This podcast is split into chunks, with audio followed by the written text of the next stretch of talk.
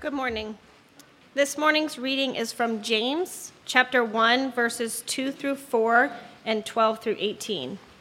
Consider it pure joy, my brothers and sisters, wherever you face trials of many kinds, because you know that the testing of your faith produces perseverance. Let perseverance finish its work so that you may be mature and complete, not lacking anything. Blessed is the one who perseveres under trial, because having stood that test, the person will receive the crown of life that the Lord has promised to those who love him. When tempted, no one should say, God is tempting me. For God cannot be tempted by evil, nor does he tempt anyone. But each person is tempted when they are dragged away by their own evil desire and enticed. Then, after desire has conceived, it gives birth to sin and sin, when it is full grown, gives birth to death. Don't be deceived, my dear brothers and sisters. Every good and perfect gift is from above, coming down from the Father of the heavenly lights, who does not change like shifting shadows. He chose to give us birth through the word of truth, that we might be a kind of first fruits of all he created. Good morning, church. How is everybody? Yeah? You're good? Even though it's Groundhog Day? Um, let's pray, and then we'll hop in.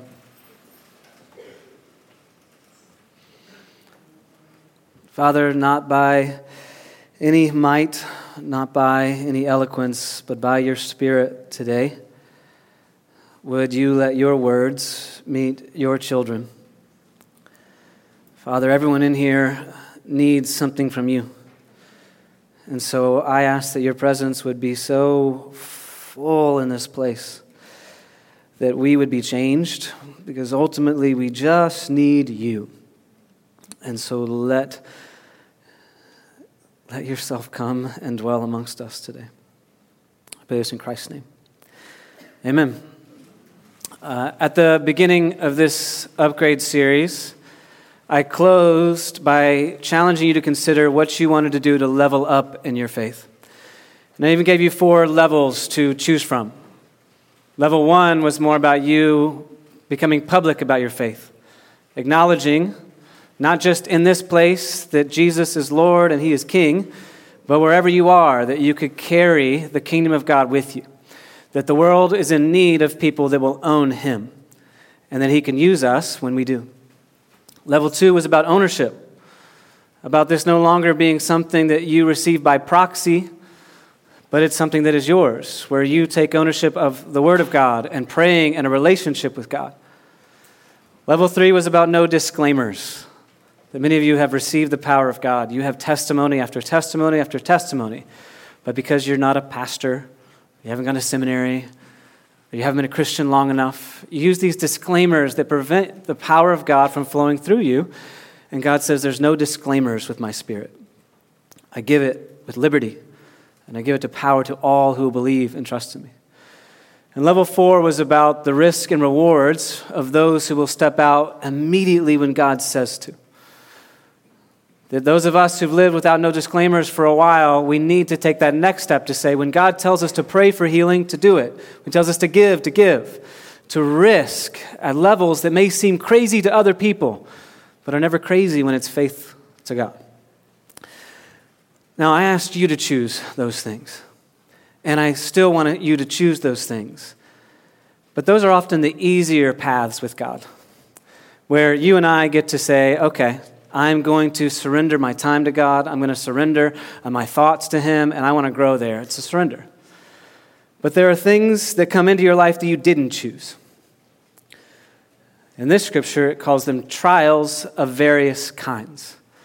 And what I want you to hear today is that God uses those, the things you didn't choose, for the same end and purpose of the things that you choose that He is after the same goal in mind, whether you choose it or not, and that is to fill you with His presence. And He will use anything that happens in this life, no matter how tragic, no matter how painful, no matter how difficult, to do it. Or He'll use how any, any easy presence, time you give Him to accomplish it. And so I want you to see that there is nothing that can hinder God's plan in your life because He says if He began a good work in you, He will see it to completion. Nothing can stop it, nothing can send it away. In fact, it is part of His plan of transformation in you. He wants to change you because you and I want fullness of joy. We want peace that transcends circumstance. We want the peace of Christ. We want the fullness of freedom and healing in His life, and He will use anything and He will not wait for you to choose it. He may bring it into your life unexpectedly.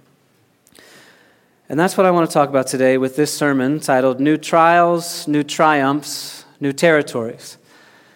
And I titled it that way because I'm obsessed with the patterns that God uses in Scripture to accomplish His plans.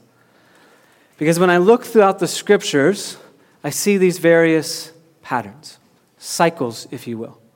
Things that tend to happen over and over again inside the lives of those who believe in God that you and I often get distracted from. But if we see the pattern of what God has done, we can have a little bit more peace of what God may be doing in our lives. And I want to be clear it's not about predicting what's going to happen next. It's not about that. It's not about finding a pattern that you can predict God, because you can't. There's no idea what's going to happen next.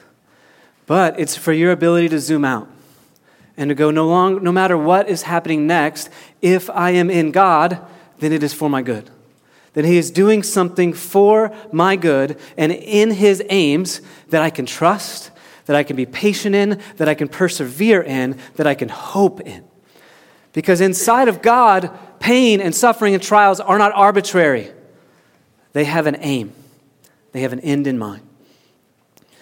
And that is the only way that we can actually embrace this passage today. When he says, Consider it pure joy, my brothers and sisters, when you face trials of many kinds, for you know that the testing of your faith produces perseverance. And let perseverance run its full course, so that you will be mature and complete, lacking in nothing. The only way that we can do that is to believe that there is a pattern that God follows with his people that ends good. Because that idea of considering it pure joy is let a trial trigger gladness in your life. How's everybody doing with that? And when he says trials of various kinds, I don't think he has in mind the common cold and flu season in New York City, but I think it applies. Because when common colds come into my life, I'm all of a sudden like, God hates me. He's angry with me. I'm done. I'm worthless. I'm dying. You can ask my wife. That's how I act at home. But trials don't often trigger joy. But today, what I hope that all of us see is that we can step back and go, no matter what you are facing right now, whether you chose it or not, there is a transcendent plan of God in your life to bring triumph, to take new territory, to bring you new joy, joy and hope. So do not grow weary. Because there are things that many of us are facing today that we didn't choose. There's unemployment journeys. There's the unknown diagnosis that is yet to be confirmed. There's the disease that we wish would just be done with. There is the sin that has cycled back last night that I am tired of falling into. There's the confusion about a future career, and all of these are just your trial, trials of various kind. But inside of God, you can step back and say, I can trust and I can have joy because something good's going to come out of this. So that's what I want you to see today. Whatever trial you're facing, that God is aiming to triumph in your life because He wants to bring new territory of His joy and His presence. So that's where we're going. And the way we're going to do it is we're going to look at the fact that trials can teach us. Trials are for the purpose of triumph, and trials is where we gain new territory. So trials can teach us. I want you to see that that phrase is meaningful because trials can teach us but often we let them tempt us. Instead of letting them be our teacher about God and our lives and ourselves, we let them tempt us to question God and question ourselves and question life. It's no accident that James speaks about trials and temptation in the same passage. Because it is when trials come into our life that we immediately put God on trial. And we begin to question Him. And honestly, we should. Because if we are His children, we need to be asking, why? If you are good, if you are my God, if you have victory over all things, why? Why is suffering? Why is pain? Why is sin, betrayal, accusation? Why are these things realities if I am your child? Question him, but make sure you stick around for the answers. Because what James says is when temptation comes into question, what we often do is we throw our questions at God and then try to find the answer ourselves. And our temptation turns us inward into our own desires. And it begins to cause us to ask these questions the questions that were originated in the Garden of Eden in creation, but have just come back to apply to your garden, to your situation, to your moment. Does God really love you? Is He really good if He's going to let both good and bad come into your life? Why doesn't it just always be good? I know He promised you that that was what He had called you to, that He'd given you those gifts, but maybe He's done using you in that way. I know it was good for a while, but now here's another shoe that's going to drop. He's ready to use someone else now. Aren't those the questions that run into our mind? And if we let them tempt us away from God, James is very clear. It sets down a spiral where sin begins to increase in our desires to the point that we conceive and give birth to saying, Well, I won't trust in God anymore, I'll trust in myself. He doesn't give me the pleasure that I want, so I'll run where I know I can find it. You know, maybe it's just about me accomplishing it now, and God's just waiting for me to put all this effort into it. I don't really need Him to empower me, I'll just go after it. And we run down these cycles, and it says it conceives and it begins to grow like weeds in a garden that begin to kill out any fruit, to tear away the roots to the point that it grows up into death and destruction. If you don't believe me, think about the last thing that caused you anxiety and sent you down that death spiral. Where you began to go, I fear, and therefore all of these tragedies are going to happen. These trials that have come in to teach us, we've often allowed them to tempt us. And so it is time for us to reject them as temptations and turn back to our teacher. And say, okay, God, what do you want to teach me in this? And here's some things that God is going to teach you in trials. He's going to teach you about Himself, He's going to teach you about yourself, and He's going to teach you about life in general. That's what these trials are intended to be, and they can be a great classroom if you let God be the teacher. But you have to let God be the teacher. Have to stay close to Him, ask the questions and listen for the answers. Ask the question and seek His scriptures for why. Ask the question and get around people that will pray for you until you get the answer. That we persevere until we hear. What are some things that it teaches us? The first thing that's going to happen in a trial if you stay with God is you're going to recognize that you are not God, but you need God. One of the biggest things that happens when trials comes in, it's a reminder that we're not in control. That no matter how successful, no matter how secure, no matter how controlling and how much we can craft our lives, these trials and these sufferings come in to confront us. You are not God, but you need Him. You are frail and fragile, in need of someone who is never frail and never fragile. You cannot accomplish all your purposes and ends, but there is one who does not grow weary. There is one who does not grow tired. There is one who can accomplish much more than you can ask or imagine. And so you need God. It gives you this perspective that you are not God and you need Him. And what that is aiming to help you realize is that it is better with Him than just having His stuff. It is way better to be with him than just have all of the rewards and the promises. If you get all the promises and you don't have God, it's terrifying because you know they don't last. But He is eternal and He is everlasting. I don't have to convince you because all of us have watched this play out this week with the loss of Kobe and Gianna Bryant. I mean, how shocking and stunning was it? And how have we seen the entire world just be crumbled by it? Because he's our modern superhero. The idea that someone can work and have that mamba mentality and nothing's going to stop him, and yet something stopped him. And it was tragic and it was awful. And watching the grief go around every single industry that he touched, even lives like yours. It has caused us to realize we're so fragile. And in doing so, it has also taught us about ourselves and that it has carved away what we think matters. They haven't talked about his titles, they haven't talked about his MVP trophies. Those are like byproduct comments. But they have talked about him being a great girl dad. They have talked about the advocacy that he had for others. They had talked about the redemptive journey in the midst of his own struggles. They have talked about those things. See, trials come in to carve away and remove from us the things that we think matter, to focus on the priorities. See, God does bring trials into your life to cause you to come back to Him if you have run from Him.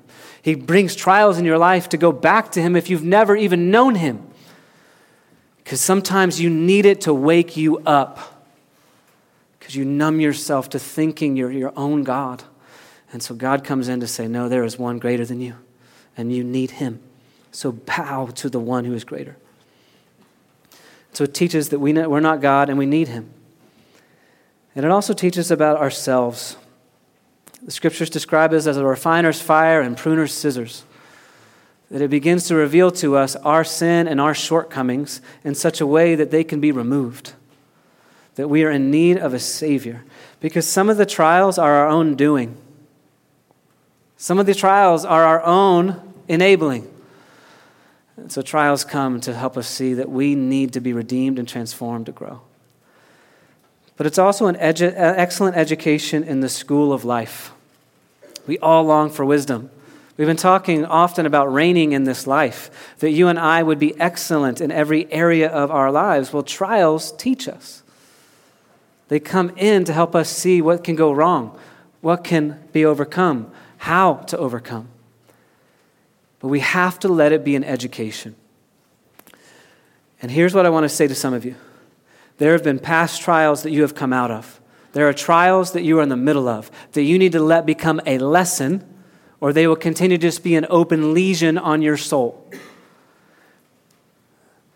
They, so many of us right now are carrying around trials from the past that are unhealed wounds that we have not allowed God to make into scars because we will not let them merely be a lesson. We want to dig in them over and over again and, ret- and return to the pain and the frustration. And part of it is that we're longing for something good like reconciliation. We're longing for understanding of why it happened in the first place, but I want to release you from that. You may never have reconciliation in this life. That is not the promise of God. You may never understand why all the bad things have happened. That is not what God has intended for you to know. But you could have resolution in this life. Resolution to be released to God and trusting Him no matter any explanation of why it happened, no matter any irreconciliation that happened between people in your life. There can be resolution. But too many of us are dragging around baggage of past trials from the past, and we can't let God teach us, to free us, to let it use us for the future. And if that is you today, speak to the trial about the lies of its temptation, that those past trials define you, and cut them off so that you can be informed by it, but no longer influenced by it. That is the hope of God. And if you don't believe he can do that in an instant, remember that the Holy Spirit resurrected Jesus Christ from the grave. That he put death in its place so he can put any manner of destruction from trial in its place now, today, forevermore. You can be healed. So speak to the trial of how it's tempted you and tell you it's a liar because the truth is found in God Himself. So, what is your current trial? It doesn't matter how trivial it is. One of the other lies it says is compare your trial to somebody else. I mean, this isn't really a big deal in your life. I mean, look, at the, look at that person. They're dealing with something way worse. It's not about someone else's trial. It's consider it pure joy when you face trials of many kinds. What is your current trial? How is it tempting you and lying to you? And what is God going to use it to teach you for? Going to use it to teach you for. He may not be the cause, but He will use it for good if you let Him. But I want you to see that it's more than God just teaching you something. It's more than cognitive understanding that will help you live for life going forward. It's that God wants to triumph for you in this trial. Yes, He wants to be a great teacher, but He also wants to show you that He's the great victor. And so triumphs, trials lead to new triumphs. Trials lead to new triumphs. And another lie is that this trial is going to be what causes the ultimate tragedy.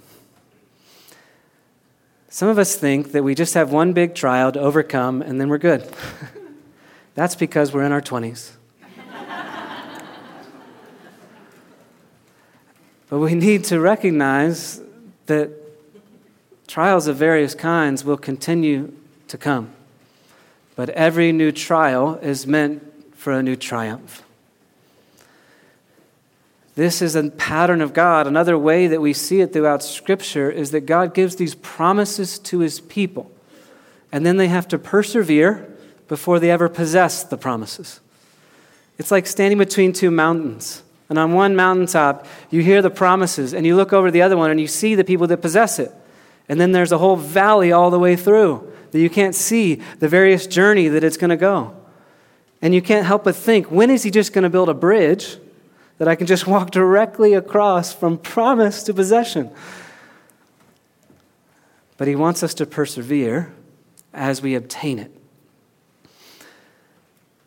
And some of you are on a variety of different journeys. And I want you to hear the testimony of the scriptures of how this pattern plays out so you can see a little bit of why God might do it. And it corresponds with the levels that I talked about. The level one I call the for such a time as this journey. It's the journey of Esther. Esther is a book in the Old Testament. She was chosen to become a queen of a foreign king, largely because she was very attractive and very talented. And she finds herself in this position of influence in a nation that hates Jewish people and hates her faith. And so she hides her faith. But over time, there becomes an enemy of the Jewish faith that says, we don't need the Jewish population anymore. They don't serve our purposes. They don't actually believe in our ways. They don't believe in the, what we want to do, so we should eradicate them. And her uncle Mordecai gets wind of this plan and comes to her and says, Don't you see? It's for such a time as this that you've been placed right aside the king. That if you own your faith, that the brokenness and the destruction of our people can be stopped. And she says, But why would that I say anything? Won't I just be destroyed like the rest? What, what role do I have to play in this? And finally, she tr- decides to trust in God and to do so, and to come out and say that she herself is a Jew and she wants to defend her Jewish people. And what happens is that the enemy who plotted and raised gallows to kill Jews on ends up being destroyed and his hung on his own gallows. And some of you have listened to the lies of the enemy of God that says, hide your faith. Because what power can your faith have in the midst of your workplace? What power can your faith have in the midst of your family? What power can your faith have in the midst of the brokenness of this city? Mordecai's words were Why would you think that you're going to be absent from the experience of my brokenness and my destruction? Don't you see, my brothers and sisters, that the hiding of our faith has led us to experience the same destruction of the world around us? And they are desperate for a people who will stand up and say, We have a king of heaven and earth who can destroy the works of the enemy and make him hang on his own gallows And He's waiting for us to step out and say, For such a time as this, I'm in this city and in this church and in this building and in that family and in that circumstance. The level two journey is Jacob's. I call it God's ways, not my ways journey. Jacob was chosen by God in the womb, not because of what he did, not because of what he was worthy about, but just chosen by God, the younger son of two twins. He was promised from the beginning to be the one who would be a leader, to be the blessing, to be the continuation of God's plans. But he grew up and learned quickly that he could manipulate the situation, that he could use his own uh, tools and talents and lie his way to his success. And so he convinced his brother to sell his birthright for a bowl of soup. Pretty good salesman. Later, he deceives his own dad, who's blind, to receive his blessing. And he builds his life on his own ways and his own wisdom of manipulation and lying to get his success. And as a result of building his life on his own ways, he lives constantly in fear and anxiety of it being taken away and being destroyed. And yet, God doesn't take away his promise on him. When Jacob finds him, himself alone, God gives him a dream, shows him the land where he's going to go, and say, Not only will you go there, but I will dwell with you. Called the land Bethel the place where God dwells. But Jacob continues on this journey, constantly using his manipulative ways, his deception to get what he wants and gain success until it comes to a head. And he's going to be confronted with Esau and he's terrified, thinking Esau is going to kill him. And so he like protects his possessions, he protects his family, and he's ready to stand toe to toe with Esau. Night comes and here comes a man and he wrestles with him all throughout the night. And he, then he discovers oh, wait, I was never wrestling with Esau, I was wrestling with God. Because he becomes known as Israel, the man who wrestles with God, because that's who he was wrestling with that night, and that's what he was wrestling with the whole time. The whole time he was wrestling with, will I wrestle with the ways of God and choose to be faithful and obey his ways, not walking in my own wisdom? And it is after that wrestling where he has actually put his hip out of joint and wounded that he ends up walking into his full promises. He takes ownership by wrestling. And there are many of you who have heard the promises of God and you've started along that journey of obedience. But it's been a little bit difficult. and you're tempted to go back to your default ways of living because at least you know what that'll get you and you're wrestling with what it is to walk into the ways of God. So continue and persevere in God's ways, for that is the only way to his victory. And that is the journey of trials that he takes you on. And little by little, he brings you back to the same issue so that you will one day win. You will one day triumph. Level three is the, the Joseph journey, which I call the ambitious journey, or the native New Yorker journey. Joseph also given promises of God at a young age, a dream that his brothers will bow down and his family will bow down to him. Great, grand ambitions and dreams for his life. And again, like a young idealistic teen and 20 something thinks it's wise to share all of those dreams with everyone that he sees, only to find that they're offended by them. To the point where they fake his murder sell him into slavery. And he finds himself in Potiphar's house, a general in Egypt's army. And because he's ambitious and he's a great leader, he rises to the top again, only to find himself wrongly accused and thrown into jail, betrayed again. A new trial. Not into the leadership he felt called to, but into the lowest parts of Egypt. And yet he stays faithful faithful to God's call and leading in whatever environment God has placed him. And he rises again to the head of the prison, to the point that he gets to minister to other prisoners who also receive dreams and then are released into the king's favor. And he says, I've interpreted dreams from God for you. Remember me when you get there. And they forget him. betrayed again. But God had a plan. And God brings a dream to Pharaoh that only Joseph can interpret because God gives dreams because he wants to fulfill them. God's given you talent and he's given you gifts because he wants you to use them. He's not done with what he's trying to accomplish in your life. And whatever ambitions you have, however they've been impeded and destroyed, they cannot be stopped if they are of God. And Joseph eventually says what we all will eventually say if we stay faithful to God. What you, man, or the devil himself intended for evil, God used for good. And the last journey is that of risk and reward, and that's just staying faithful, like Daniel.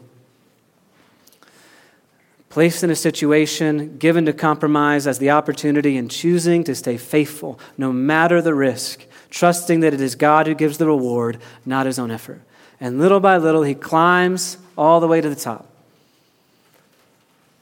because he took the risk of obedience and faith. I tell you these stories because a few weeks ago I said that's the DNA that lives in your bones now by the Holy Spirit of God when you place your faith in Christ. That's your family lineage. And that's what your family does. And if that's what your family does, that's what you do. If that's what your Father God does, that's what He does for His children, like you. But you don't need the testimonies of Scripture alone because God wants to give you your testimony. Revelation said that we overcome by the blood of the Lamb and the word of our testimony. And that's what God's done in this place. We have testimonies of marriages that should have been ruined by the sin and the problems they faced, and they have been redeemed and transformed, and now they are marriages of ministry. We have people that have gone through unemployment and struggled and difficult times and lost more than they could count, and yet to be given and blessed, to be trained for the new job. We have people diagnosed with sicknesses that doctors don't understand and couldn't figure out, and yet in a moment healed. God wants to give you these testimonies of triumph. And so he brings trials or lets them come so that you can stand up and say, There is one who is victorious. His name is Jesus. And he will do it again and again and again and again. That is our God. New trials to bring about new triumphs. And here's what I want to say to some of you you have been in a cycle of trial and you feel like you've failed over and over and over again. God says, persevere and continue. Because if you haven't got to the possession yet, He's just not done. But it may be time for you to learn from God and not just keep doing the same thing over and over again. I used a video game analogy um, in the original Upgrade series, and I'll revisit that because our family recently busted out the old Nintendo Wii for the joys of Mario Kart and Super Mario Bros. And in Super Mario Brothers, there's eight worlds and a plenty of levels to defeat. And I'm proud to say that after many weeks, our family is champions. The Super Bowl may be tonight, but we've already won. Because yesterday morning we beat Bowser and everything he threw at us. But in that video game, you start off with five lives. And when you lose, lose those five lives, they give you continues, five new lives. And they're kind enough to count all of your continues, which means that all of us had at least uh, 30 to 40 continues in order for us to win and find victory. But what happens in that video game is you get to play over and over and over again until you win. So you can learn what has got you the first time. God is happy and patient to walk you through the same trial until He teaches you what you need to learn. And so, if you find yourself in the same stuck situation, believe that God is not done. Believe that He wants to bring it around again so that this time, with Him, you might overcome. Because you may have discovered that you weren't with Him the first time. You were still walking in your own ways, walking in your own wisdom, walking in others' ideas, not trusting in Him. Your failures do not determine your future. And so God and His power can come and overcome. But you need to see that what he's after in your triumphs is not for you to just enjoy victory, but it's to gain new territory. New trials are for new territory. He says, I want you to become mature and complete, lacking in nothing. He says he wants you to become a finished product. And so he will bring trials and difficulties until every corner and crevice and part of your life is conformed to Jesus, because that's the fullness of joy. That's the fullness of life. That's the fullness of freedom. And he will take his time until he gets it all right. If you didn't believe your own testimony or the testimonies of the Bible, this is the work of Jesus. Hebrews 12, 2 says, For the joy set before him for the joy set before him, he endured your cross, scorning your shame, so that he could rise up to the right hand of the throne of God where he reigns forever. The right hand of the throne of God. When you hear that, do you only think of power as the new territory that God wants to bring? Because I want you to hear it first as presence. That Jesus did that to live forever next to his Father in his presence, reigning with him for all eternity. And the new territory that God is after is more of his presence in your life, even while he brings more power into your life. He wants to gain new territory for the kingdom in this city and in this church and in these people and everyone you meet. But he cannot gain new territory out there until he gains new territory in you. And so part of the trials is to remove the stuff that is preventing his presence from being there so he can fill you with himself. Because that's what he's ultimately after. Claiming you as his own because he loves you. He's got great plans for you not to harm you, not to hurt you, not to take from you, but to give back everything that was taken, to restore everything the locust ate, to bring his kingdom in full into your life. Today, he has come to stake new territory in this church. And he will not let the trials that have stolen from us win. And for some of you today, he is taking his flag and he is planting it in your heart and your mind to say, You are his now and forevermore. You've been on this journey of questioning and you haven't had all the questions answered. You've been on this journey of healing and you're not fully healed, and you've been wondering whether or not to say forever, Jesus is Lord. And today, He is coming to say, I'm not waiting for you anymore. You're my territory, you're my son, you're my daughter, and He's planting His flag. His Spirit has come to say, You're saved.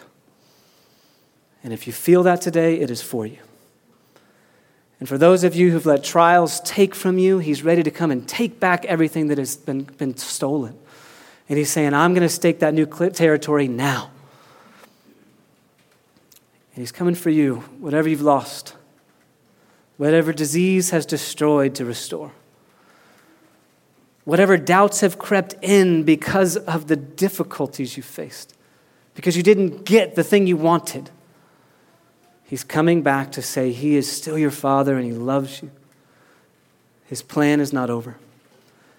So believe his promises persevere because then you will take possession of the fullness of his presence in the new territory he is seeking to gain. So now I'm going to pray. I'm going to pray and I'm going to speak to the trials to stop the destruction. And I'm going to ask the Spirit to speak to you to tell you are the one who triumphs in Christ. So let's pray.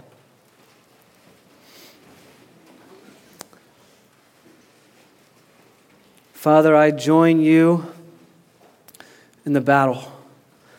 For the battle belongs to you, and yours is the victory, and yours is the kingdom, and yours is the power. So, whatever trial has come, we just speak against it and say, You have no power and authority in the people of God. King Jesus, you are the healer. By your wounds we are healed, and so whatever sickness has destroyed, we say heal and restore. Whatever trials of life that have stolen employment and money and the dreams, we just speak and destroy those trials and their power and the temptations and the lies of the devil. And we ask, Father, that you would speak truth. that your sons and your daughters would know they are yours and that your plans and dreams are still there for them. You know every trial. So speak, Spirit, a word of triumph. Show and teach us the new territory you're taking, and let us be released to walk in victory. Whatever way you need to bring your upgrade to us, God, we receive so that your kingdom will flourish in our lives and in this place and in this city. That's what we want. We want it in the name of Christ. Amen.